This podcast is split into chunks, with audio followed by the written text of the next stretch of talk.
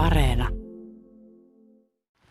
Joo, se on ihan silleen hauska asia, että mähän olin opiskeluaikana jo, jo kesän töissä tai parikin kesää kunnallisneuvosmiehen sijaisena. Hän oli silloin raastuvan oikeuden yksi jäsenistä ja sitten pari vuotta sitten sen jälkeen niin olin sitten sijaisena useampaakin otteeseen ja virkanimikin oli silloin kaupungin viskaali. Ja kaupungin viskaali taas tarkoitti silloin sitä, että hän oli alioikeudessa syyttäjänä. Mutta kiva nimikä. Hmm. Ja sitten tämä apulaiskaupunginjohtaja, tuliko se sitten se jo sen viskaalin jälkeen vai oliko siinä välissä jotain muuta? Aika monta muutakin. Että mähän vakituinen ensimmäinen tehtävä kaupungilla oli asuntosihteeri lakimies. Siinä oli viiva välissä. Ja sitten teknisen viraston hallintopäällikkö, kaupungin lakimies, toimialajohtaja ja apulaiskaupunginjohtaja. Eli aika monella portaalla olet ollut tässä kaupungin virkakoneistossa. Joo, mulla on ollut silleen kiva, että työnantaja ja palkanmaksaja on pysynyt samana, mutta työt on vaihtunut ja se on ollut tärkeää. Ja tässä lähellä olet käynyt kouluakin aikanaan Lyseota. Joo, kahdeksan vuotta kävin Hämeenlässä Lyseota ja sehän on tuossa vieressä. Niin. Ja nyt kun kirkkopuistossa ollaan, niin tässä katsottiin tätä tyhjää suihkulähdettä ja kysyinkin Juha Isosuolta, että onko hän koskaan tässä uinut ja sanoit, että... En ole uinut, enkä, enkä tuota, kertoisi vaikka olisin ollutkin. Mutta tämä kirkkopuisto niin on Onko tämä yksi sun suosikkipuistoista, jos jätetään aulangot ja tällaiset ää, kaupungipuistot, isot puistot pois? Tämä on älyttömän kaunis ja tietysti kesällä erityisen kaunis ja varmaan sitten kun on talvella lumikin. Nyt tietysti kun on, on vähän märkä keli, niin ei tämä näytä siltä, mutta tämä on erittäin kaunis puisto kokonaisuus. Sateisesta kirkkopuistosta siirrymme kahvikupin äärelle läheiseen kahvilaan. Juha Isosuo, sinulla on nyt aikaa istua tässä kahvilan pöydässä ihan rauhassa. Tässä alkaa olla viikko eläkepäiviä takana. Miltä tuntuu? Tämä on tämmöinen kysymys, joka pitää tietenkin aina esittää. No nyt täytyy sanoa, että tuntuu sekä hyvältä että hämmentävältä. Että onhan se muutos aika suuri, mutta ennen kaikkea se, että ei tarvitse kalenteria katsoa niin paljon kuin mitä koskaan aikaisemmin on ollut. Jos nyt katselet tästä kahvilan ikkunasta ulos Hämeenlinnaa, tällä kertaa sateista. Marraskuusta säätä, mutta kun Hämeenlinnan keskusta tuossa aukeaa, niin minkälaisia ajatuksia Hämeenlinna tällä hetkellä herättää? Pääsääntöisesti herättää vain hyviä ajatuksia ja Hämeenlinnan keskustakin herättää hyviä ajatuksia, vaikka täällä onkin paljon vielä tekemättä. Ja ei maailma tullut valmiiksi mun aikana, mutta ei tule seuraavankaan kaupunginjohtajan aikana. Yli 40 vuotta Hämeenlinnan kaupungin eh, tehtävissä harmittaako se, että ei tullut lähdettyä jonnekin muualle? Ei tietenkään, koska se on ihan oma valinta. Että mä oon kaksi kertaa ollut sillä tavalla, että ollut vuoden virkavapaalla. Yhden vuoden olin, olin Toijallassa uskontoimassa kihlakunnan oikeudessa ja yhden vuoden olin virkavapaalla. Ja olin silloin poliisi, eh, sisäministeriön poliisiosastolla perustamassa poliisiammattikorkeakoulua ja musta oli tärkeää, että mä olin välillä jossakin muuallakin, koska sitten pystyi katsomaan, että tämä oikeasti on hyvä homma. Miten arvelisit että Hämeenlinna on muuttunut näiden 40 vuoden aikana. Toki paljon on varmasti muuttunut, mutta välttämättä sitä muutosta kaikki eivät ehkä huomaa tai tajuakaan. Joo, siis mä olen sanonut, että varmaan se suurin muutoshan oli tietysti tämä, kun 2009 alusta tuli kuntaliitos ja Hämeenlinnan pinta tuli 11 kertaa suuremmaksi kuin aikaisemmin. Tai, mutta se muutos, mitä tässä on tapahtunut, on esimerkiksi se, että Vanajavedestä on tullut kaupungin sisäjärvi. Aikaisemmin se oli ehkä hiukan voisiko sanoa takapihaa noin lepikkoa ja teollisuusaluetta Vanajaveden rannat. Uusi yleiskaava, mikä nyt on voimassa, niin ensimmäistä kertaa niin liittää esimerkiksi rautatieaseman osaksi kaupunkikeskustaa.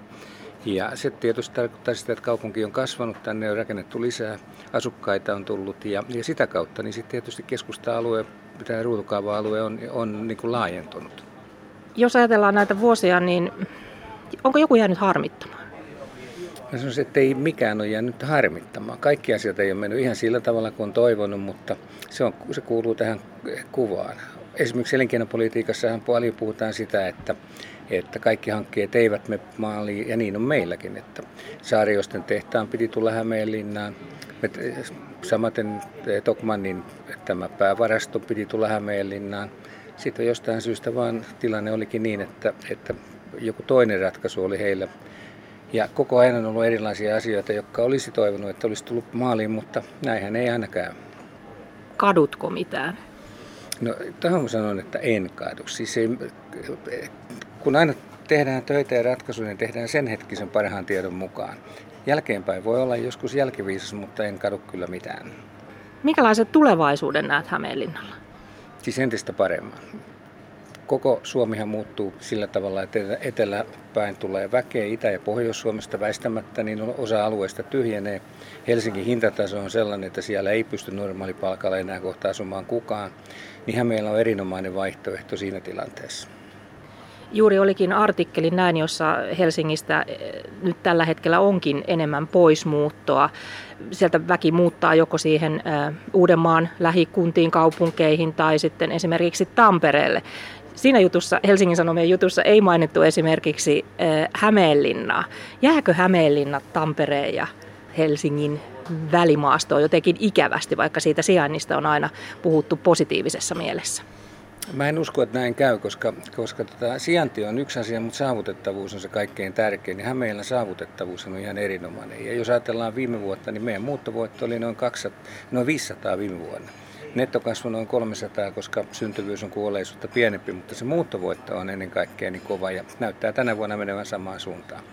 Koska olet ihan hämeenlinnalaisia syntyjäsi, niin mitkä ovat sinun lempipaikkojasi Hämeenlinnassa? Mitkä on sellaisia, johon tulee aina uudestaan ja uudestaan palattua ja käytyä? No, tähän on helppo vastata, että Ahvenisto ja Aulanko on ne paikat, joissa, joissa on niin paljon sekä muistoja että sitten näkemistä, että ne on ne paikat, joissa mieluummin käyn silloin. No nyt kun mainitsit muuten nuo muistot, niin minkälaisia, nouseeko jotain erityistä muistoa esimerkiksi työvuosiltasi Hämeenlinnan kaupungin apulaiskaupunginjohtajana? No tuohon on vaikea sanoa, koska on niin paljon yksittäisiä asioita, jotka tulee, mutta, mutta tota, tietysti voisi sanoa, että vaikkapa silloin kun Hämeenlässä oli, oli paraati, silloin oli kansijääkäreitä 95-vuotisjuhla, Mä muistan, olin silloin VT-kaupunginjohtajana, olin ottamassa paraatia vastaan tuossa, tuossa torireunalla ja saksalainen joukko, joukko-osasto oli mukana ensimmäisen kerran täällä aseiden kanssa sitten toisen maailmansota. Esimerkiksi tämmöinen.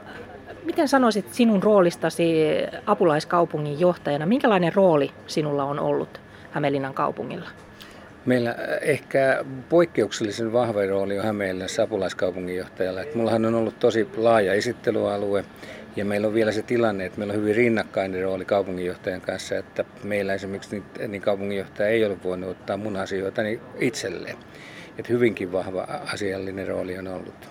Kuinka kovasti silloin, kun Tapani Helsteen siirtyi pois Hämeenlinnasta, niin kuinka kova toive ja ajatus sinulla oli silloin siirtyä kaupunginjohtajaksi? No mä oon realisti ja tiedän, totta kai mulla oli, oli toiveita ja halu hakea sitä hommaa, mutta ymmärrän kyllä tähän tehtävään liittyvän poliittisen ratkaisun myös. Timo Kenakkala oli demari ja sinä olet kokoomustaustainen, niin tämäkö se oli se syy? Näin varmasti. Isoja muutoksia on tulossa, kun nämä hyvinvointialueet tässä ihan lähiaikoina tulevat todeksi ja se vaikuttaa tietysti kuntien tulevaisuuteen hyvin ratkaisevasti. Minkälaisia ajatuksia tämä tuleva muutos herättää? Tässä täytyy hämmästellä vähän vielä. Että mähän olen ollut, ollut vetämässä tätä maakunnallista hyvinvointialueen valmistelua siinä puheenjohtajana nyt jo onkaan sitä yli neljä vuotta ja hyvin perehtynyt, missä mennään. Ja kyllä täytyy sanoa, että, että jo osittain mennään sumuisessa tilanteessa, koska esimerkiksi rahoitus on, on varsin erilainen. Ja meillähän syntyy tässä uusi hallinnon taso, uusi työnantaja, jossa on 6500 ihmistä töissä. 700 miljoonaa on, on sen budjetti. Ja esimerkiksi meillä kaupungin budjetista niin yli 50 prosenttia siirtyy nyt hyvinvointialueelle ja lähes puolet henkilöstöstä. Mä luulen, että se on niin iso muutos, että meillä ei monikaan vielä ymmärrä sitä. Ja voiko sitä ymmärtääkään ennen kuin kaikki oikeasti ja konkreettisesti tapahtuu? Mä uskon, että ei voi ymmärtää. Siis jos oikein hyvin menee, niin asiakkaat tai kaupunkilaiset niin eivät välttämättä huomaa sitä muutosta, mutta pelkään pahoin, että kun tulee uusi organisaatio ja uudet tietojärjestelmät, uudet rahoitukset ja niin edespäin, niin huonoin tapa olisi se, että silloin esimerkiksi joku kuntalaisten hyvinvointi jää niin kuin kahden eri organisaation hoidettavaksi. Ne ihmiset, jotka siellä tekee töitä, niin hoitaa varmasti oma työnsä hyvin, mutta voi olla, että syntyy jonkinnäköinen raja siihen väliin ja se ei ole hyvä juttu silloin. Nyt kun olet jäänyt eläkkeelle, mutta aluevaalit esimerkiksi lähestyy, niin voisiko se kiinnostaa Juha Isosuota?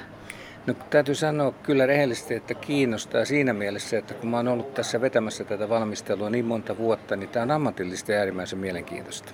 Ja olin tietysti tekemässä silloin kuntaliitosta hyvin, hyvin keskeisesti ja tässä on paljon samaa kuin mitä siinä kuntaliitoksen valmistelussa ja toteutuksessa. Eli mahdotonta ei ole, että nimesi nähtäisiin myös äänestettävien joukossa. No ei se mahdotonta ole.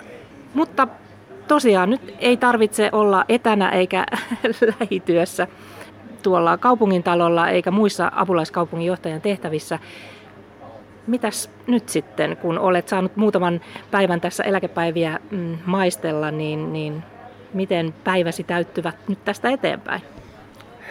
Tärkeintä on tietysti, että mulla on nyt kolme pientä lastenlasta, jotka eilisen aamupäiväkin olin hoitamassa yhtä heistä ja se on tosi mukava juttu, mutta kyllä mulla erilaisia hallituspaikkoja on vielä, että, että koko ajan on, on kokouksia kalenterissa, mutta vaan harvakselta. No sunnuntai-ilta on varmaan se, jolloin se eniten huomaa, koska mulla on tapana, että mä käyn aina maanantain kaupunginhallitukset listaa sieltä ja muut käyn vielä läpi sitten sunnuntai-iltana. Ja nyt ei tarvitse tehdä sitä, se on hieno juttu. No oikeastaan haluaisin sanoa sen, että, että kun tässä nyt uskon vahvasti Hämeenlinnan menestykseen, mutta toivoisin, että, että seutukunnassa olisi enemmän yhteistyöhalua kuin tällä hetkellä oikeasti on. Mistä arvelet, että tällaista yhteistyötä ei ole niin paljon kuin olisi syytä olla? Aikanaan tietysti kuntaliitoksen jälkeen hän tuli pikkusen semmoinen kylmän sodan kausi tähän ja sitä on nyt sitten lievennetty varmasti, mutta, mutta käytännön tasolla ehkä enemmän kuin sitten taas niin kuin, voisi sanoa tälleen niin kuin poliittisella tasolla asiat kyllä hoituu, mutta, mutta kyllä siinä tekemistä vielä on. Voisiko joskus olla sillä tavalla, että Hämeenlinna, Hattula ja Janakkala olisivat vaikka yhtä kaupunkia?